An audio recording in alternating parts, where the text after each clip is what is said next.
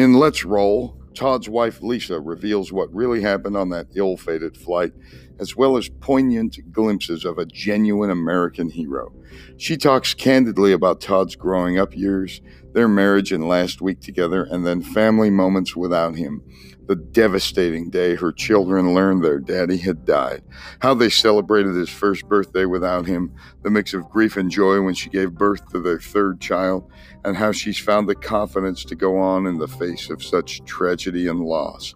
It's no wonder that through this unpretentious homemaker and mother, an entire nation can find hope, find inspiration, find strength. Let's roll.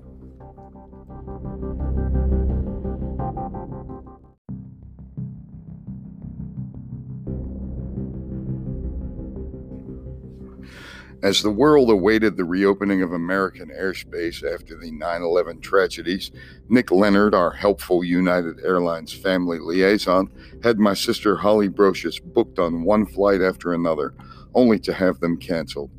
Finally, she arrived on Friday night just in time to hear the good news about Todd's phone call. That same night, as further encouragement, my brother Paul and his wife Jet informed the family that they were expecting a baby. We were all excited at the news, and I was especially glad to know the baby I was carrying would have a family member around the same age.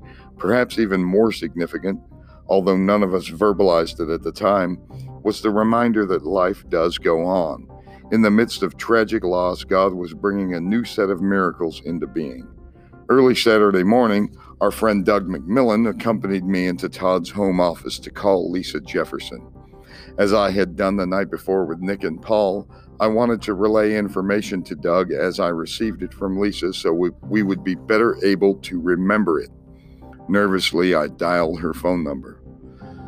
Although I was anxious to speak with her, I wasn't expecting the overwhelming emotion I felt during our conversation. I was much more emotional talking to Lisa Jefferson than I had been with Nick Leonard the night before. I think it was because she was the last human link with Todd, and I knew I'd never be able to talk with him again.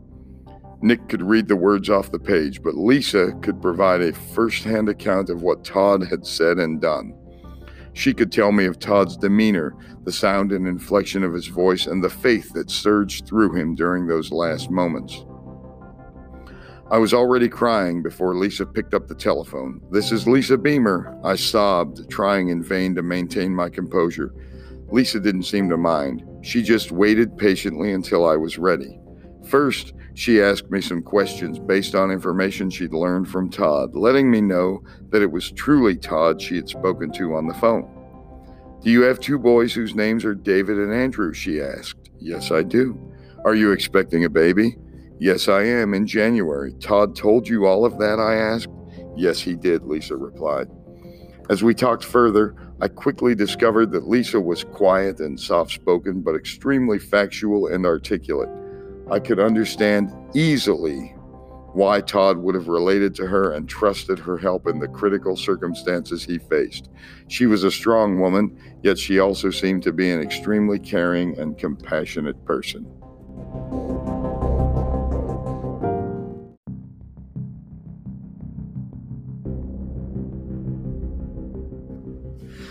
With the information Lisa Jefferson provided and the subsequent reports that have become known to me, I've been able to reconstruct what Todd experienced the morning of September 11th. I can picture him boarding the plane and settling into his seat in row 10 for the six hour flight from Newark to San Francisco.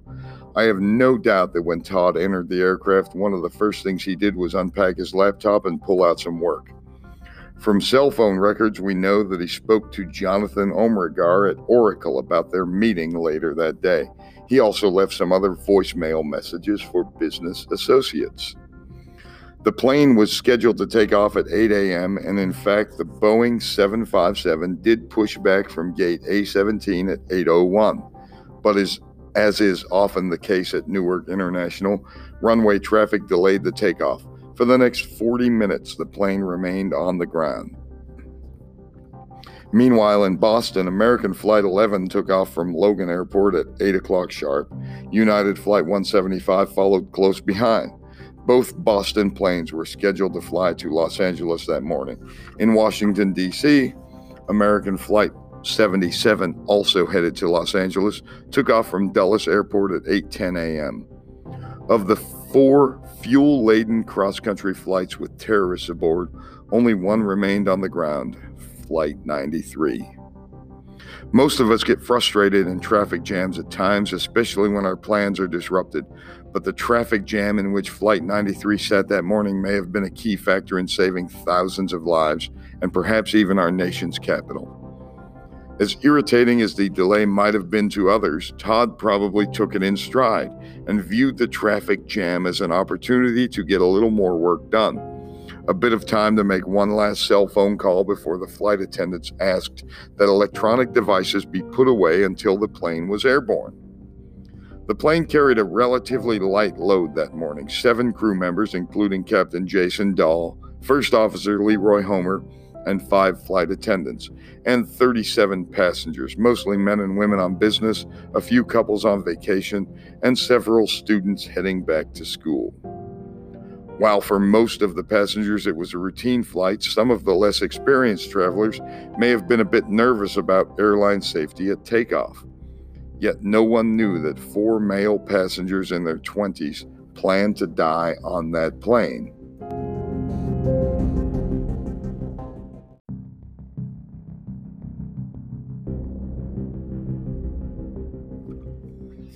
The four Middle Eastern looking young men, all deeply religious, were led by Ziad Samir Jarrah, who sat in first class seat 1B, the seat closest to the cockpit door. The 27 year old Lebanese man was a licensed pilot who had taken flying lessons as well as self defense classes in Florida less than a year earlier. Jarrah's cohorts were in seats 3C, 3D, and 6B. At least one of the young religious zealots carried a copy of specific handwritten instructions from Mohammed Atta, the Egyptian ringleader of the four groups of Islamic terrorists assigned to U.S. planes that day. Atta's five pages of instructions, later found at the crash site, included spiritual readings the terrorists were to meditate on the night before the attacks, as well as practical matters such as bathe carefully, shave excess body hair, and make sure you are clean. Your clothes are clean, including your shoes. Possibly these instructions were for spiritual purification, or possibly to avoid notice. Most telling were Atta's pointed reminders to bring knives, your will, your IDs, your passport, all your papers. The terrorists were told to clench their teeth when the moment the strike came. They were to shout, Allahu Akbar, Arabic for God is great, because this strikes fear in the hearts of the unbelievers. When the confrontation begins, strike like champions who do not want to go back to this world. The directions were clearly intended for young men going on a mission from which they would not return. Especially perplexing and somewhat frightening are the diluted references to God. Not the God of the Bible, but a God who would endorse murder and hate. A God clearly created in the minds of these men to justify their own evil intentions. Laced throughout the suicide mission notes are exhortations such as Obey God, His messenger, and don't fight among yourselves when you become weak. And stand fast. God will stand with those who stood fast. You should pray, you should fast, you should ask God for guidance, you should ask God for help. Continue to pray throughout this night. Purify your heart and clean it from all earthly matters. The time of fun and waste has gone, the time of judgment has arrived. Hence, we need to utilize those few hours to ask God for forgiveness. Atta's instructions included several promises of eternal life to the terrorists. You will be entering paradise. You will be entering the happiest life, everlasting life. In the last page of the instructions, headed when you enter the plane, the hijackers were given special prayers to say. O God, open all doors for me. O God, who answers prayers and answers those who ask you, I am asking you for your help. I am asking you for forgiveness. I am asking you to lighten my way. I am asking you to lift the burden I feel. O God, you who open all doors, please open all doors for me. The document closes with the statement God, I trust in you. God, I lay myself in your hands. There is no God but God. We are of God and to God we return.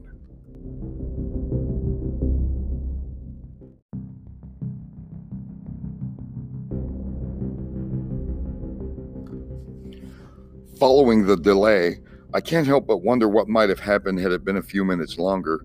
United Flight 93 took off from Newark International Airport across the river from New York City at 8:42 a.m. The plane was still climbing over the New York New Jersey coastline when just 6 minutes later, American Airlines Flight 11 blasted into the North Tower of the World Trade Center.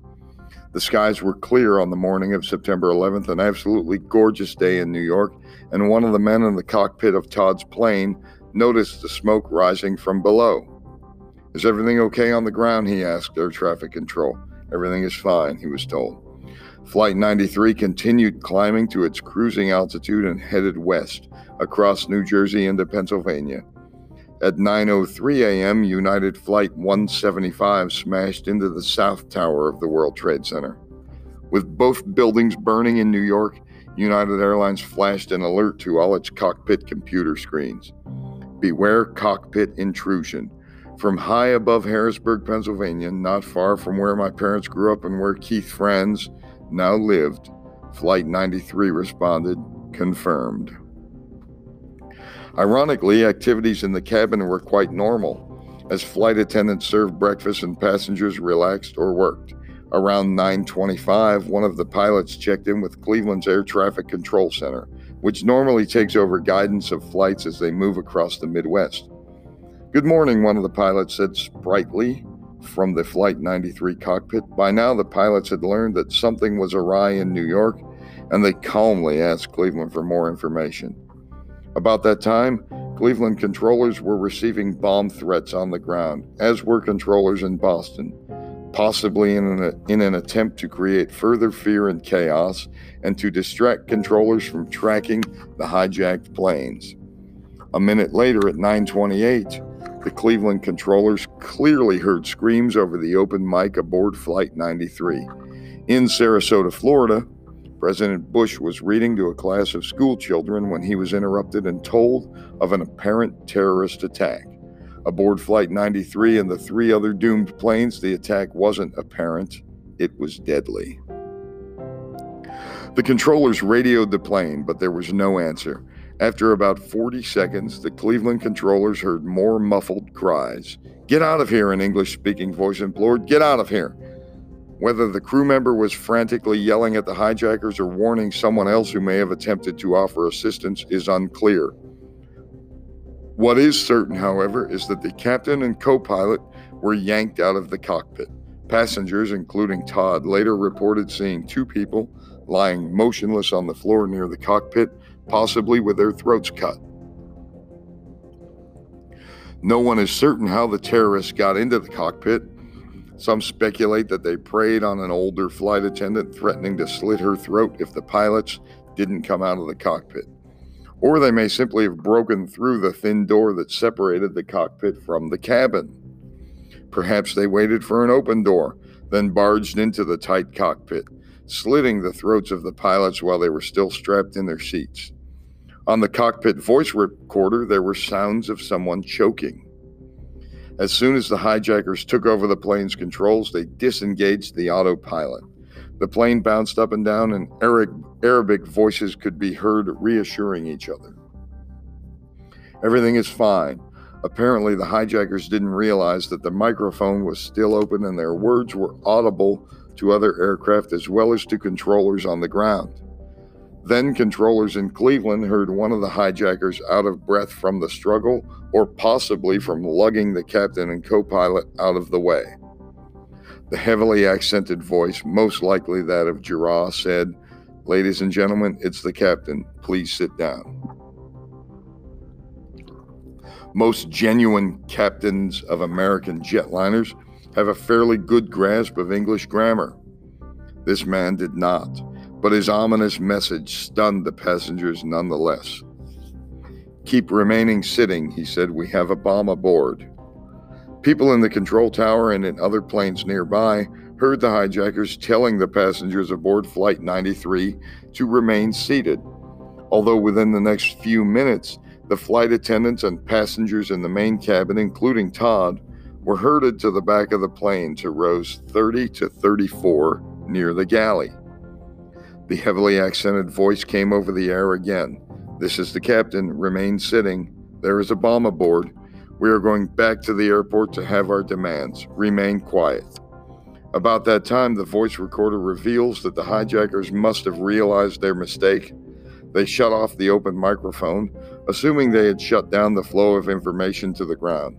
But back in the cabin, the communication airwaves were crackling.